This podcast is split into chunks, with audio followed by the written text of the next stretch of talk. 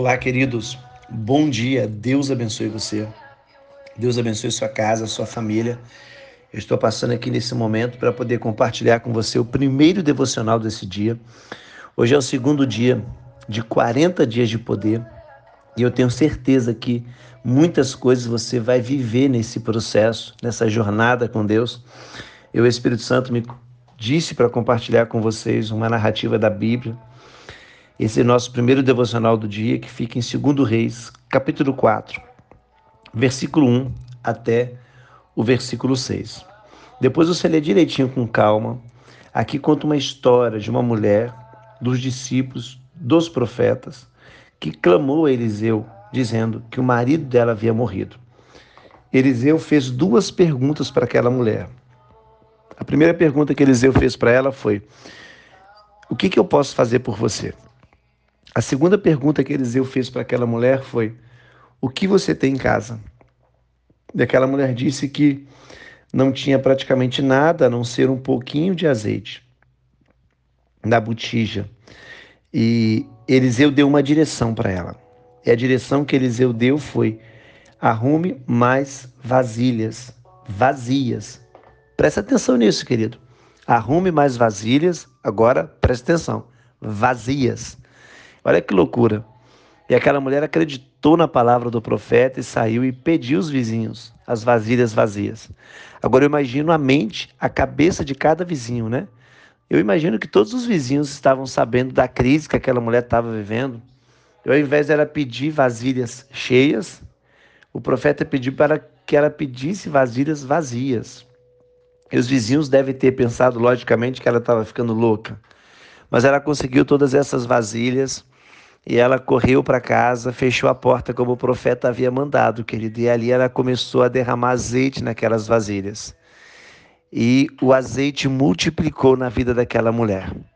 E ela encheu todas as vasilhas até não ter mais nenhuma vasilha vazia. Sabe o que eu aprendi nesse texto?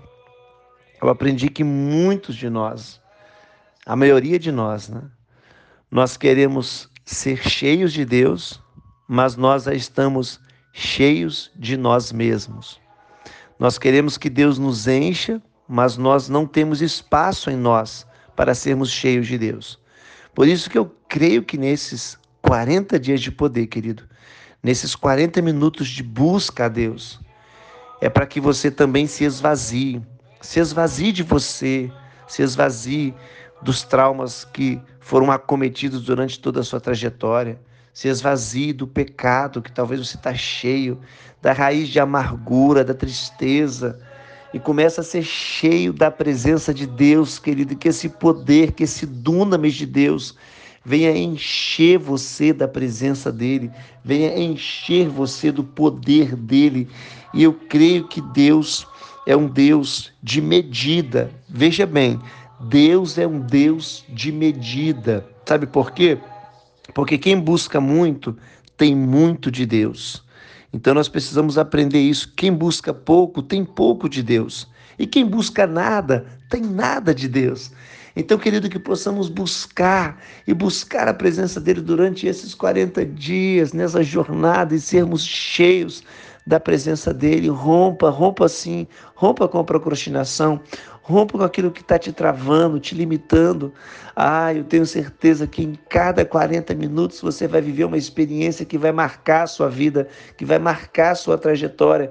Então vá hoje, nesse dia, para a presença dele, vazio de você mesmo, para que ele possa encher você sem medida, querido, para que você possa transbordar, transborde nesse dia, transborde na vida do seu marido, transborde na vida do seu filho, transborde no seu seu trabalho. Ah, eu profetizo que esse dia seja muito impactante na sua vida e também impactante na vida dos outros, e que você possa fazer a diferença. Seja sal, seja luz. Entra nessa presença, querido, e seja cheio do poder de Deus, do poder de Deus, do poder de Deus sobre a sua vida. É o que eu profetizo. Bom dia, bem-vindo ao segundo dia dos quarenta dias de poder, aleluia, que possamos viver esse poder, que possamos viver esse poder na nossa casa, na nossa família e na nossa saúde. Deus te abençoe e tenha um ótimo dia, querido.